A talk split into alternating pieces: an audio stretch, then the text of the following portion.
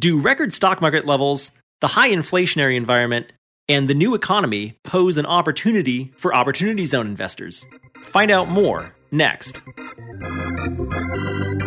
Welcome to another exciting episode of the Opportunity Zones podcast, the weekly show where we interview Opportunity Zones professionals and experts from fund managers to tax advisors, from real estate developers to venture capitalists. If it impacts Opportunity Zones or the opportunity funds industry, we cover it here on the Opportunity Zones podcast.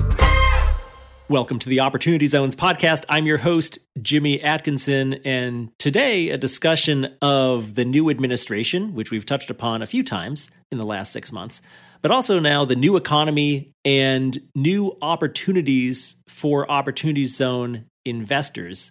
Here to discuss these topics with me and more is no stranger to the podcast. It's my old friend Greg Genovese, who is founder and CEO of USG Aussie the sponsor of a multi asset qualified opportunity fund called Investors Choice Oz Fund. Greg, welcome back to the show. Thank you, Jimmy. Nice to talk to you again. You're going to be in the Opportunity Zones podcast Hall of Fame one of these days, Greg. You've been one of my more frequent guests on the program. We're pleased to have you back on again. So, President Joe Biden, he's been in office now for roughly six months. And I've discussed this with several of my guests over the last six months or so on what changes his new administration may bring, in particular, what tax policy changes may come to bear and what impact that may have on opportunity zones. But for those listening who may not have been listening as regularly to the half dozen or so episodes of this show, I want you to give them your unique take, Greg, on what you expect of the new administration and changes that they may bring about, in particular, tax policy changes that may impact opportunity zones. Great. Firstly, yeah, thank you very much for inviting me to be on the podcast. I didn't know I had been on that many times, but uh, I sincerely appreciate the invitation. So always happy to do it. Number two, you mentioned the new administration, and I do listen to your podcast, so this has been covered. Uh, so I'll just just touch on it and it's very much in line with some of your other guests that have talked about that. But there really is a new economy that's come out with the new administration. And by the way, I'm very agnostic when it comes to doing investment evaluation. So it's not uh, partisan on either side of the fence. There's really a lot of good from both sides. And what you're seeing now when President Trump put in the Opportunity Zone initiative in the 2017 Tax Act. There really was only one significant change in the initiative from when the Obama administration actually wanted to put that through in 2012, but it just didn't go through. And that was simply, as your listeners know, it was simply giving the power to the states to decide where those opportunity zones would be. So it really truly was something that was bipartisan. I'll just say the Democrat side, not the Biden side, because he was not elected at the time, the Democratic side of the aisle, their biggest issues with opportunity zones during the Trump administration really had to do with reporting how creative are each one of these zones and these projects being to what I like to call honoring the spirit and intent of the initiative as far as really helping the communities. There were some opportunity zones out there that were like, for instance, building Ritz Carltons.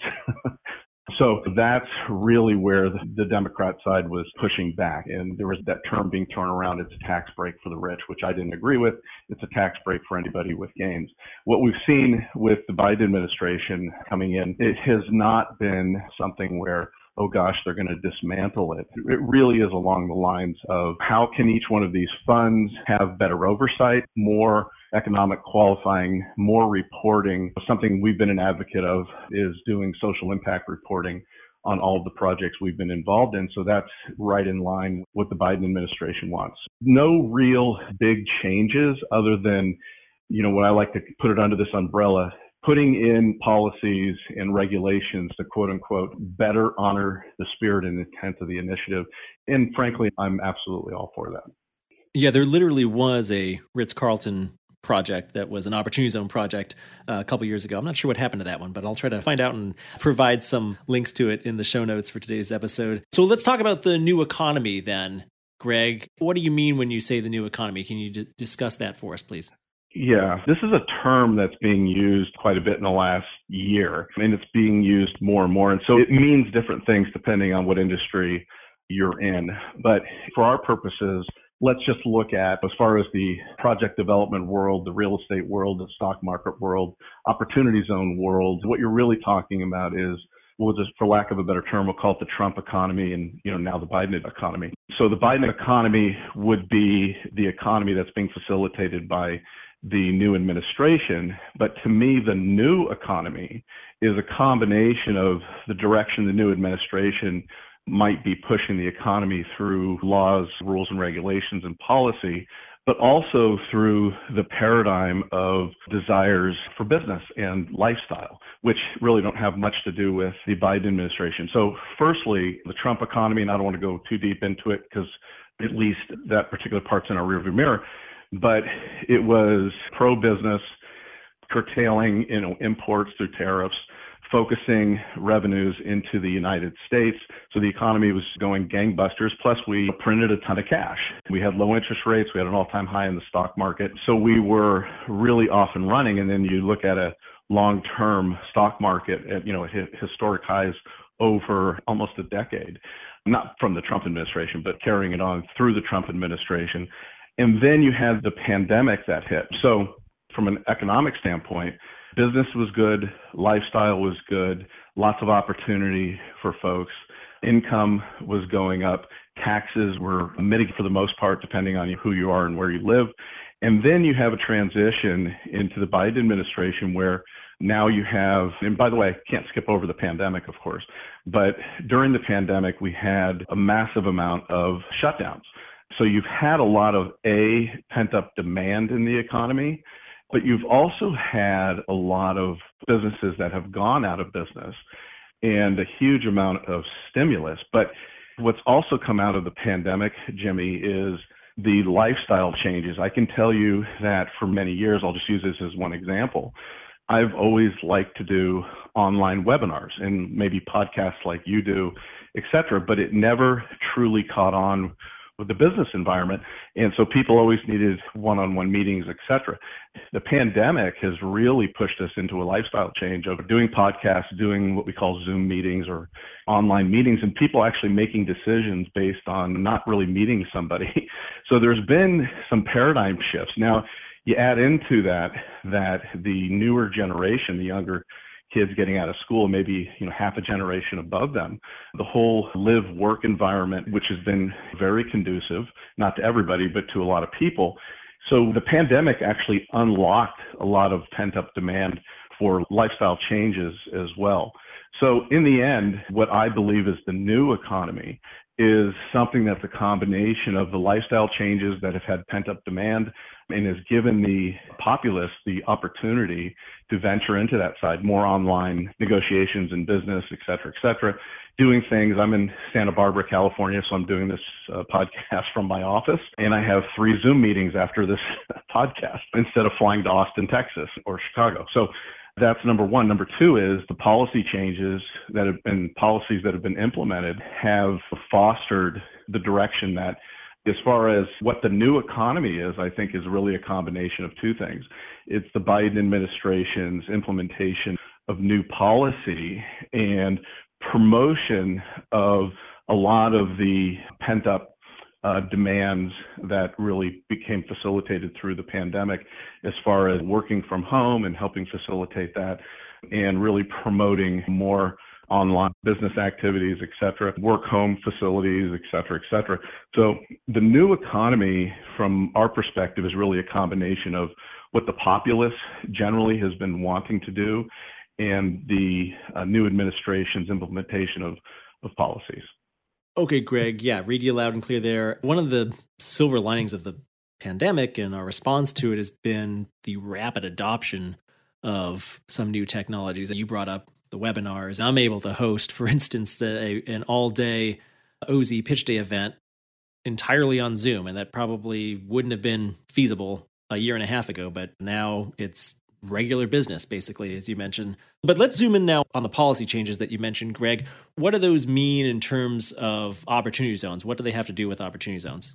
As far as policy changes, we haven't seen much as far as an actual policy change except we've seen a lot of indications, which frankly, some of us in the opportunity zone world were already there and we've been promoting that people should get there. And that really has to do with really implementing a investment methodology into opportunity zones that truly, as I think I mentioned earlier in the podcast, honors the spirit and intent of the initiative, meaning the Biden administration wants to see more in the more in the range of public private partnership with the local community making sure that the community itself is on board and supportive of the particular opportunity zone project. They're not demanding social impact studies at this point, but that's been suggested.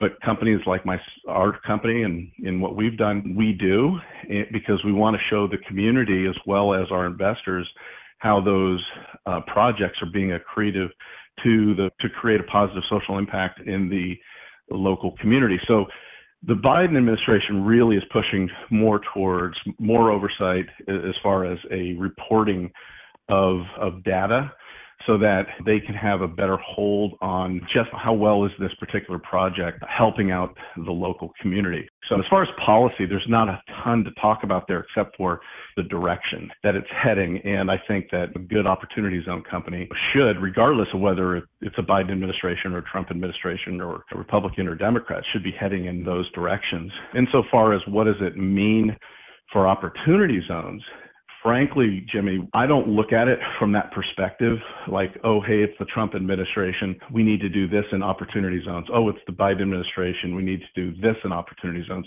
I think the way an investor, a wealth advisor, an institution, or private equity company investing in opportunity zones should look at this purely from the economics. What's going on in the economy?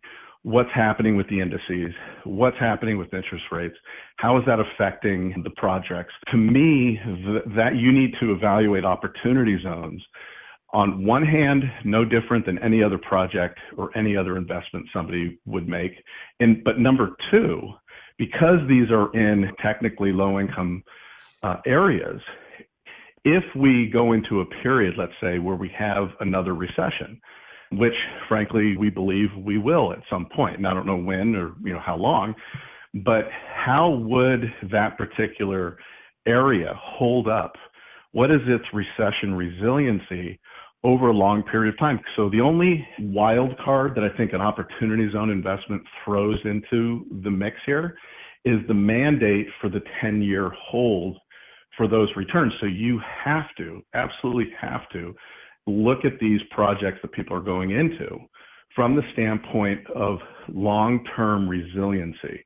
So I think it's more important to have a conversation about the economic indicators, in my opinion. Well, let's talk about some of the economic indicators. What, what's happening right now, Greg, in, in the stock market with interest rates and inflation? I think inflation's been a big topic on most people's minds. Uh, while the price of a hot dog may have gone down a few cents. I think uh, most people look around and see that the prices of most goods and services have gone up considerably over the last uh, six to 12 months or so. Give us your take on inflation and what you think may lie ahead. Yeah, and I'm glad you brought up inflation first. That's really it's interesting. I have a 26 year old daughter and a 23 year old son, and they know the word inflation and they know what it is. But I actually graduated college in 1986 and we came out with high double digit, you know, inflation and high double digit credit card interest rates. So it was inflation was something anybody that lived through the 70s and 80s, early 90s knew about and actually felt on a regular basis. But there's a complete generation of people that it hasn't really touched people too much. But I'll bet my bottom dollar that within the near future, that's going to be the biggest issue. And it's not because of necessarily because, oh gosh, there's this new administration or anything like that. It's really a natural course of events when you have differing fiscal policies and monetary policies and even tax policies. And it just depends on how that's being facilitated over a 10, 15, 20 year period of time. So if you look at, and I don't know if you want me to get too technical, but Generally speaking, if we want to look at our life from the Great Recession, the average inflation rate generally has been bouncing around between 1.4 and 2%, kind of averaging about 2% since the Great Recession, you know, hit in uh, 2008. Our low water mark since that time, as far as inflation, was in 2015, and inflation was a grand total of only 0.7%, which is, in my opinion, basically zero. But 2016 to 2019, you're looking at around 2%. But interestingly, 2020, we had the inflation rate was at 1.4. By the way, everything I'm stating to you is from this morning from the U.S. Labor Department. So these are accurate figures. And I'll link to these figures. I'll link to this source in the show notes uh, page for today's episode. Sure. And I'd be happy to send it to you. So as I mentioned before, Jimmy, if we look at our life from the Great Recession 2008, you know, till today, the low water mark for inflation was actually in 2015 at an inflation rate of 0.7%, but generally averaging between 1.4 and 2% ever since then. If you want to look at the last year, last year we had an inflation rate in uh, the United States of 1.4%. But since January, our inflation has gone up from 1.4 to 1.7 in February to 2.6% in March. But look at April and May, Jimmy 4.2% in April, 5% in May. Yeah, Greg, those are really big numbers, obviously. And just to clarify for the audience, these are unadjusted 12 month figures as of the end of May. It's for the previous 12 months. We're now at 5% inflation. So, why is that, though, Greg? Why are these numbers so big? Why is inflation increasing so much over the last few months? And thanks for asking that, Jimmy, because frankly, the why is by far the most important question. I'm a big believer in the more things, you know, change, the more they stay the same. But I really do believe in this situation, we have a new paradigm in our economy. We haven't seen these types of, of variables and this type of data really since the, the polio pandemic. So it's not helpful to overlay all the rote academics that we've seen over the last 25, 30 years onto today's economy. And there's there is a new paradigm here. And what I mean by that is I boiled it down to what I believe are three main reasons why we're seeing inflation as we do now. One is we did have a year plus shutdown in the economy, period. We haven't changed all that much. There's pent up demand. Two, the U.S. government injecting money into the economy at historic levels has had its effect. And three, new policies that have come into play since the Biden administration in the sense of industry rules, regulations, and the like. So those really are the three main reasons why we're seeing inflation, you know, jumping like they are today. As far as the first one is concerned, the economy shut down. There's been a huge amount of pent up demand in the economy. So when the economy did start up, you saw a jump in prices, mostly of essential goods. And that wasn't because of Biden policies. You look at used cars, all of a sudden started, cars in general started uh, selling like crazy, but used car sales were up, prices were up 30%. Appliances were up almost 30%, around 27%. So you saw a huge amount of demand that was picking up and a lot of people were making not so much money. And so the opportunity to increase prices really has caused inflation to jump. Number two the US government's stimulus the historic injection economic aid that we've had go to not only the populace but to companies as well which by the way your investors probably know also buoyed the stock market. So historic injection of money to keep people afloat, this money to keep the companies afloat, low interest rates on those loans, and nothing due back really on the populace of stimulus.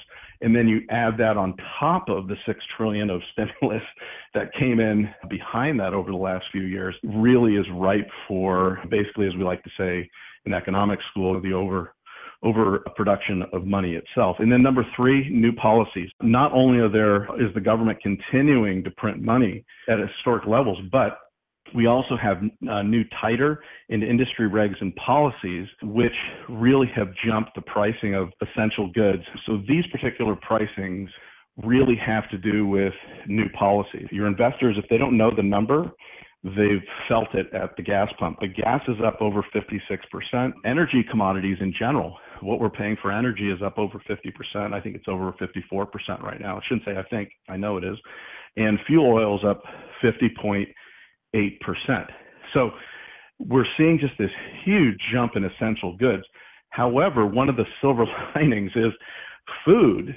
Food has actually, thankfully, stayed relatively low, but frankly, it's up another 2.2% in May, and services are up 2.9% in May. So even though food has stayed relatively flat with just a minor amount of inflation, if you like to go out to dinner, you're looking at, I'll bet you your checks right now, your bills are at least five, if not, you know, six or seven percent greater than they have been in the past. Well, it's been harder for the restaurants to staff also. And I think that leads to those costs being passed along to the customer in many cases. But well, I think what you're trying to paint the picture of, Greg, is really I think we've seen a perfect storm of events transpire over the last 12 or 18 months. These policy changes, just as built in momentum in the economy, all of this economic disruption and economic dislocation as a result of the pandemic and the ensuing shutdowns of large swaths of our economy, and then the printing of trillions of dollars of, of cash, it's all led to this point where, holy smokes, inflation is it a real problem? Is it starting to spiral out of control here in a certain extent? And in some sectors of the economy, quite possibly so, yes. So, Greg, I, I want to ask you now, you've answered the why question for us. I want to ask you Is there a silver lining in this inflation? Is there any good news? For us. yeah, exactly. And I'm glad you asked that. So I didn't want to sound too doom and gloom. I just wanted to give an honest and forthright diagnosis. But as far as a prognosis is concerned, there is some real good news here. The good news is, quite frankly, as in almost every situation, our economy tends to always grow, whether it's at a slow rate or at a paced rate. When I first got involved in the financial services industry and the real estate industry was in the 80s. The Dow was at 8,000 points. It's now over 34,000. So looking at it long term, there's always going to be some good news. And frankly, this is one of the benefits of the long-term investment strategy of opportunity zones over the next 10 years. So that's number one. Number two is, for the most part, a lot of what I talked about is really temporary. I mean, we've already seen that in the opportunity zone world where take point number one, the pent up demand. Yes, car, you know, used cars and trucks went up 30%. Appliances went up 27%. I mean, there's a whole category of things underneath that that are well over 20%. But that's the pent up demand, and that's really for the folks that could afford to pay that. But you look at in the opportunity zone world, you're talking material costs. I mean, we all like to talk about lumber being up 1400% and all these different things. But we're now seeing in the opportunity zone world that hot, those high prices have jumped but are now starting to come back down. I don't mean to say that they're not high, but they aren't at the inflationary high that you've seen in the last few months. And for most of your investors, they know what a GMP is, a guaranteed maximum price on construction. Those are now being held off on signing, which is a good thing. In fact, in our projects, that's usually a good thing in the sense of, hey, you have this guaranteed max price from the developer or from the general contractor rather. But right now, it's not the best time to sign those because we're starting to see that the prices are starting to come down. And it's really a daily conversation with the general contractor between us and the developer and the general contractor to lock in the very best and lowest guaranteed maximum price or GMP as we like to say for our investors. So that's actually a good thing. So we're seeing that come back down. So the, the temporary nature is very significant. The second piece of good news is, for the most part, the Treasury, U.S. Treasuries have stayed relatively low. The two-year Treasury is still, you know, hovering around 0%. It's up a little bit, but still hovering what I would call around 0%. The 10-year Treasury is starting to head up a little bit. So you're seeing people that are getting mortgages now climbing into the fours and the, and the fives, but the 10-year Treasury is heading towards 4%. But you're not seeing huge jumps in the interest rates right now. They're trying to hold them down, and that's actually a big benefit to opportunity zone investing because from the institutional side, companies like ourselves are able to get the very best pricing. So one, I think it's temporary. Two, you're still seeing interest rates in the range that is conducive to, to helping opportunity zone projects. And three, we are seeing construction costs starting to come down. I don't mean down from where it started, but down from the high that we've seen the past two or three months. Right. So the temporary nature of this combined with interest rates remaining pretty low, combined with construction costs returning to somewhat normal levels because they have been sky high the last few months. Let's shift gears now, Greg. I want to talk about, and just to preface this with a disclaimer. First we don't want to be giving investment advice during this podcast so don't treat this as investment advice. But greg why do you think there may be an opportunity given how much the major markets have run up over the last several years? Is there an opportunity right now to take some capital gains off the table for investors and defer them into or roll them over into opportunity zones? Why might this be one of the best times to invest in an opportunity zone fund if you're an investor with with massive capital gains? So it's interesting that you use the word why because you hear that a lot. Why opportunity zones or why this or why that? When it comes to opportunity zones, the uh, word that I like to use is what. And what I mean by that is it's not to say everything's rosy. I painted a mixed picture there. But uh, as we like to say, that at some point the doctor has to come in and diagnose the, the problem and, and treat it to find the solution. And we're really in that situation right now all over the country, whether it be opportunity zones or, or, any other type of investment. We've had a real 10 year run up on the stock market and the financial economies, the economy has done, you know, extremely well. But if you're going to hold an investment in opportunity zones for 10 years, as I like to tell our investors, we want to make sure that you're the owners of the investment after 10 years, not just the owners at the beginning, because you want to make sure that the zone itself and the asset class is is as recession resilient as possible. It's one thing to put up the money, it's another thing to hold on to the money, and so that's uh, very important. So when you say why, I always say what, meaning in today's world, it's what opportunity zone are you going into, based on all the factors that we talked I've talked about before. Where is this opportunity zone? What are the demographics around it? What is the corporate stability of that area over the next 10 to, to 20 years? What's the population growth? How is the next 10 years risk going to be mitigated just from the opportunity zone perspective alone for the area? And then number two is what's the asset? What are you guys building?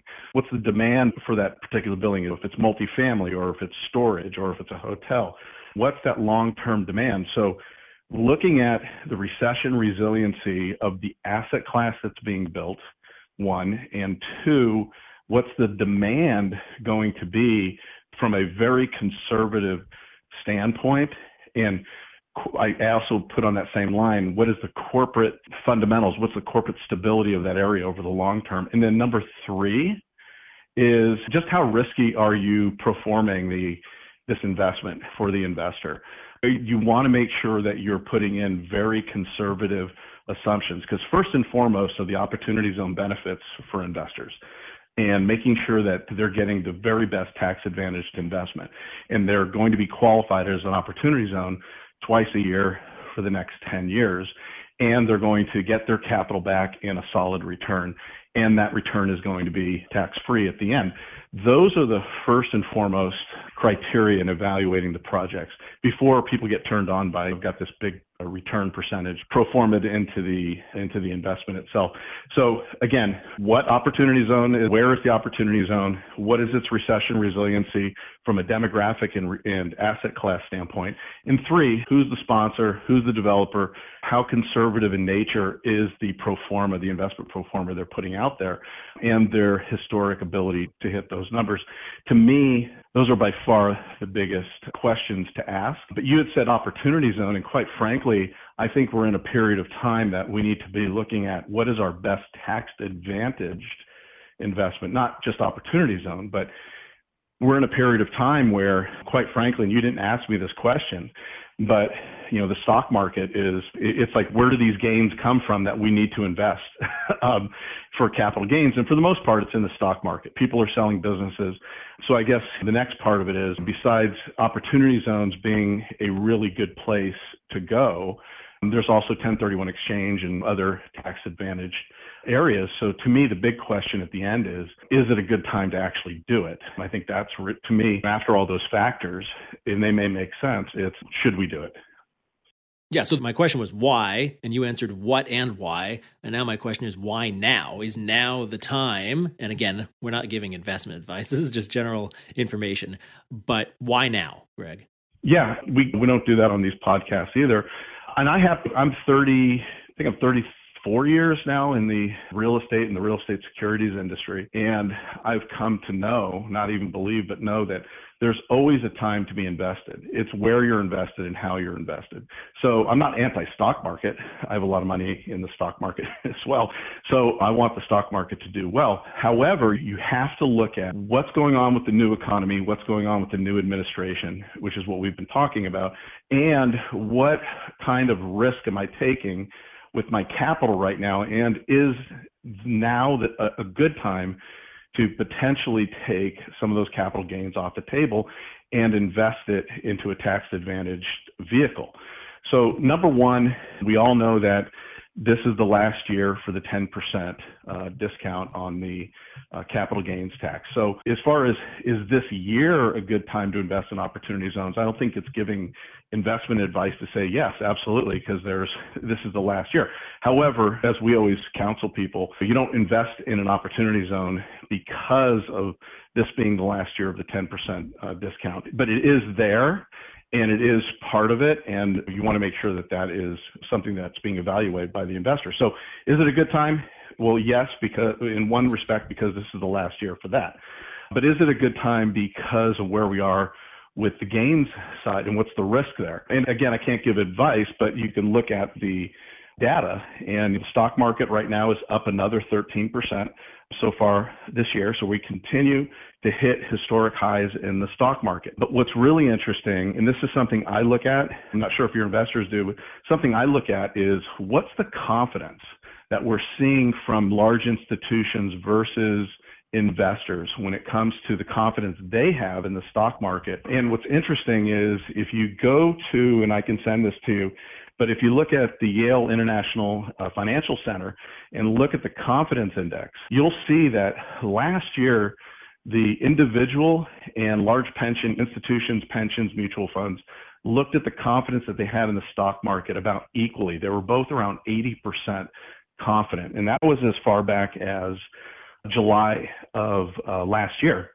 But what you've started to see since July of 2020 is that the relative confidence that the individual has in the stock market and the institutions is starting to pull away from each other where the institutions are starting to be a little bit more volatile in their confidence. And so we've actually seen a 20% decrease in the institution's confidence in the stock market from July to today. So now it's hovering in the low 60% range. So it's almost close to a 50-50 shot as far as the mutual funds and pension programs. So as far as is is the stock market going to continue to go up? Do we want to harvest the gains now? Do we want to hang in there longer term and continue to try to squeeze out that last 10, 15, 20%? But that's an individual decision. But the risk involved in it, I don't think anybody would argue, is continuing to go up. So I think you put all that in a pot and stir it up. I think generally people are going to believe that it's very, there's a very good reason to consider taking your gains off the table during 2021. Sure. Well, I'm a big believer in the theory that the stock market over a long enough period of time is is always going to go up but i guess it depends on your investor profile what's your risk profile and what's your investment horizon. Consider those. And if you have some unrecognized or unrealized gains baked into the market, yeah, maybe there is an opportunity. And all I'm saying is, yeah, maybe there is an opportunity. Maybe that's something for you to consider. And what better way to benefit or mitigate some of the taxes than to roll over into an opportunity zone fund? So, Greg, a lot of great insights that you've shared with us today. Before we go, though, I wanted to spend a couple minutes learning more about your investment offering. For those listeners who haven't heard our first few conversations together, who may have missed uh, your pitch on OZ Pitch Day back in November or March, can you give us the quick overview of the Investor's Choice Oz Fund and what makes it different? Uh, sure, happy to do that. And I just wanted to dovetail before I do that on what you just mentioned regarding opportunities on investing. I think at the end of the day, if anybody's listened to this whole podcast, I think you, you, what comes out, I hope comes out of the podcast is really just three things. One is what's the environment look like? Two, is this a good time to take our gains off the table and invest it, let's say, in an opportunity zone fund? And three, where we invest it, is it a safe place to is it as safe as we can have it invested because harvesting gains to not get anything out of it probably isn't the best thing for an investor.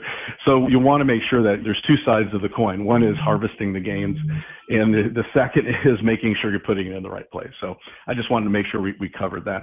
And then as far as our fund is concerned, yeah, thanks. We do, we have a fund that's called Investors Choice Fund, and we've been out for quite some time now. And raising money nationally for projects and in demographics that meet the criteria of everything we basically just uh, talked about. As far as what we believe is recession resilient demographics and asset classes, mostly revolving around the food groups of uh, multifamily with barriers to entry, senior living facilities, storage facilities, and then warehouse and distribution centers. So that's what we focus on. But we go into different demographics that, in our opinion, really match up or analogize with each other across the country. So it's not in one area, but it's in multiple areas that meet those the recession resiliency criteria that we talked about earlier. And then the other thing that sets us apart is we're the only fund out there that after it goes through that filter, we actually allow the investor to pick and choose the projects that they go into and they and so they can pick as much as many of the projects or some of the projects or one of the projects, and they can also decide on how much uh, money or investment they want to go into each. So we give that variability and flexibility to the investors. And then lastly is who we're partnering with on the developer side. The projects we get involved with are at the local community level. And so these aren't big projects needing 30, 40, 50 million dollars. These are the projects that need five to eight to 10 uh, up to let's say 15 million dollars per project. So these are the strong regional developers that have good connections in the local community and great great relationships with the local economic development alliances and local communities. And so they're really passionate about what they're building. And quite frankly the return profiles are really good in that arena. So we were able to develop an umbrella fund to be able to penetrate that marketplace and we're really happy with what we've developed and we're selling throughout the country right now.